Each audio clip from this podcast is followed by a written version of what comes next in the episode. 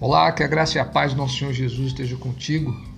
Aqui quem fala é Marcos Vieira e esse é o seu canal Tempo do Saber. Eu quero nesse momento trazer aí uma reflexão ao teu coração. É, eu quero estar falando nesse, nesse momento a respeito de adversidade. Adversidades, dificuldades. A palavra do Senhor em Eclesiastes capítulo 3 ela vai dizer que tudo tem o seu tempo determinado. E lá nessa, nessa passagem nós vamos ver que uma série de situações que Deus coloca acerca dos tempos, né? Que há tempo de sorrir, há tempo de chorar, há tempo de se alegrar, há tempo de plantar, há tempo de se arrancar o que se plantou então Deus vai estar tratando ali a respeito de diversos tempos pelos quais nós passamos. E existe um tempo em, na vida de todos nós, e esse tempo é um tempo difícil, que é o tempo da adversidade. O tempo da adversidade é algo que realmente nos frustra, que às vezes nos, nos deixa desorientados porque quem quer viver uma diversidade? Ninguém quer. Mas é, nós temos na palavra do Senhor uma promessa que diz assim lá em Salmo 34, 19, vai nos dizer o seguinte: o justo passa por muitas adversidades. Não está falando que o justo passa por uma adversidade, passa por muitas. Jesus Cristo ele nos falou o seguinte: ele nos deu uma promessa, que no mundo tereis aflições. Né? Então, essa questão aí de que as pessoas. Eh, eu acredito que hoje em dia a, grande maioria das pessoas estão, estão esclarecidas a respeito disso, né? Mas há 20, 30 anos atrás existia uma, uma premissa de que as pessoas que vinham para o Evangelho, que vinham para Cristo, estavam isentas de passar por sofrimento. Mas a palavra de Deus não diz isso. Ela diz que no mundo nós teríamos aflições. Mas Jesus disse: Mas tem de bom ânimo, eu venci o mundo. Então, é, isso é uma promessa. Né? Essa questão de que você está isento de, de adversidades porque você é cristão, esquece, isso não existe. Isso aí é conto da carochinha, isso aí é, é, é, é história para boi dormir. A verdade, a verdade única é que nós teremos dificuldades nessa terra. Afinal de contas, nós estamos em um mundo caído. Né? A palavra do Senhor vai dizer que o mundo jaz no maligno. Então, passamos por momentos bons, de alegria, né? passamos por momentos de conquistas, de, de, de vitórias, mas também temos os momentos em que as adversidades elas surgem em nossa vida. E no Salmo é, 34, 19 vai dizer o seguinte, né? Que nós passamos por muitas adversidades. O justo, o justo, vamos frisar bem essa questão aí, questão de justiça. Justiça está é, muitas vezes ligada com a questão de caráter, né? A questão de se fazer aquilo que é certo. Mas o Senhor o livra de todas. Então, na, na mesma medida em que eu tenho adversidade, por causa de minha justiça, eu tenho uma convicção de que Deus está no processo e vai me livrar de todas elas, de todas essas adversidades. À medida do meu caráter de justiça. Tá? Então é algo interessante de se pensar. Porque a grande maioria das nossas adversidades, elas nada mais são do que processos que na grande maioria das vezes as adversidades elas surgem por causa de nossas indisciplinas. Aí a adversidade vem para nos disciplinar, tá? E quando vem a dificuldade, quando vem a adversidade, o primeiro pensamento que muitos têm é de que Deus está ausente. Deus não está contemplando,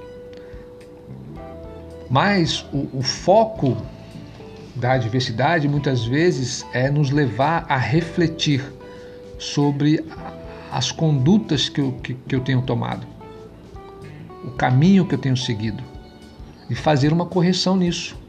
É disciplina. Entendeu? É disciplina. Porque Deus ele está vendo, Deus sabe de tudo que está acontecendo. Ele sabe de tudo que acontece na minha vida. Ele sabe da minha diversidade atual. E nós muitas vezes, nós na grande maioria das vezes, nós temos a consciência de que essa dificuldade pela qual eu tenho passado, ela está sendo gerada por uma conduta errada que eu tomei.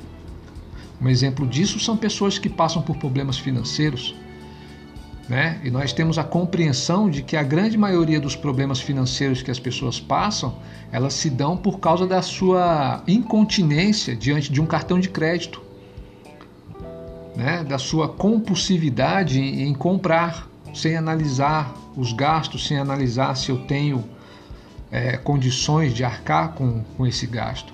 Aí quando vem o boleto, o que, que, que acontece? É a diversidade, é a angústia, é a, os juros, é tudo aquilo que, que vai se acumular como uma problemática. Então, qual é o seu processo de justiça? O processo de justiça é você saber o quanto você pode gastar, é você saber até onde você pode ir e trabalhar em cima disso, trabalhar em cima daquilo que é justo, daquilo que está acerta, acertado para a tua vida.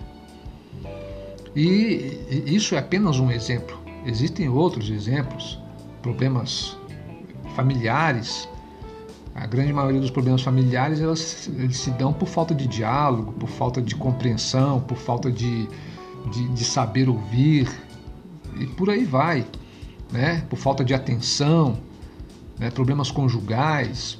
Então são uma série de coisas, irmãos. Então, mas o, existe uma promessa: o justo passa por muitas adversidades. Pode ser também que as adversidades venham sem que você tenha feito nada. Né? Pode ser que você esteja num lugar errado, na hora errada e aconteceu um problema. Não é verdade? Só que, que Deus está deixando bem claro que Ele vai livrar-nos de todas elas. E quando a adversidade vem, Jesus está falando lá: no mundo tereis aflições, mas tem de bom ânimo. Eu venci o mundo. E não é certo você falar, ah, se Jesus venceu, eu vou vencer. Não, não, não, eu não concordo com essa frase, né? Porque quando eu falo se Jesus venceu, é como se fosse uma coisinha qualquer que Jesus tenha feito. É como se fosse algo corriqueiro de Jesus. Ah, esse é café pequeno. Se Jesus fez, eu também posso fazer. Não, e não é bem assim. E porque Jesus venceu, né, e porque Jesus ele passou por, por, é, por aflições e conseguiu vencer, eu também posso vencer. Né? Então eu, eu quero deixar essa palavra para você nesse dia de hoje é, e diga uma, uma verdade a si mesmo: que não existe adversidade na face da terra que possa te derrubar. Nenhuma. Deus ele vê e sabe tudo o que está acontecendo na sua vida especialmente nisso que você tem passado agora. E não há como não sair da adversidade quando nós passamos por essa disciplina mais forte do que quando você entrou. Isso quando você se permite ser disciplinado. Isso quando você se permite ser ensinado. Entendeu?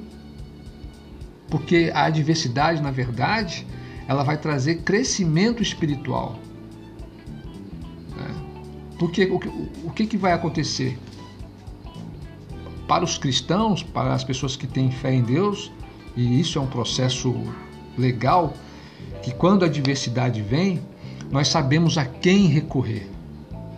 Até mesmo quem não tem, quem não tem um, um, vamos dizer entre aspas, uma religião, quem não tem um, sabe, uma devoção, né?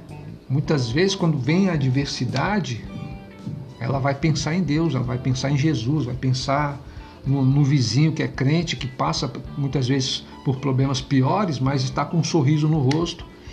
Então ela vai criar essa, eh, esse sistema de aproximação de Cristo, ou seja lá de qual fé ela professe ou queira professar. Então, quanto maior a adversidade, mais próximo de Cristo eu fico. E, nós temos na Bíblia várias pessoas que, que conheceram a adversidade. Né? Nós temos Jó, nós temos Moisés, temos Esther, temos Davi, Paulo e temos Jesus como nosso principal referencial. Né? Todos eles conheceram a adversidade e cada um deles foi vitorioso no devido tempo de Deus. Não falamos sobre tempo lá no começo? Então esse tempo ele tem que ser respeitado. Esse tempo, né, ele tem que ser um tempo produtivo de aprendizado, seja qual for a dor que você esteja passando. Tá? E, e com certeza, quando nós é, respeitamos esse processo, quando nós sossegamos o nosso coração em Cristo e observamos a adversidade de uma forma é, didática, certamente eu vou sair dela mais fortalecido e vitorioso. Então eu quero deixar essa palavra ao teu coração nesse dia de hoje. O justo passa por muitas adversidades, mas o Senhor o livra de todas. Então tenha essa certeza, essa convicção no teu coração, meu irmão, minha irmã. Aproveite o momento dessa adversidade para se lançar aos pés de Cristo, para colocar diante do altar dele as tuas ansiedades, tá? Porque ele tem cuidado de vós. Então, aproveite esse momento, é um momento de adversidade, então talvez seja o melhor momento da tua vida de você buscar a Deus e de você ter intimidade com Ele. Porque quando você passa a ter intimidade com Deus, o que, que acontece? A, a sua mente ela abre, a sua visão ela se torna mais clara. A palavra do Senhor diz que aqueles que são de Cristo, eles discernem tudo e de ninguém são discernidos. E muitas pessoas não vão compreender o teu sorriso no meio da adversidade. Porque esse teu sorriso é um sorriso de quem tem fé, de quem tem esperança, de que dias melhores virão. Então fica com essa palavra. Aqui quem fala é Marcos Vieira e esse é o seu canal Tempo do Saber. Tenha um excelente dia.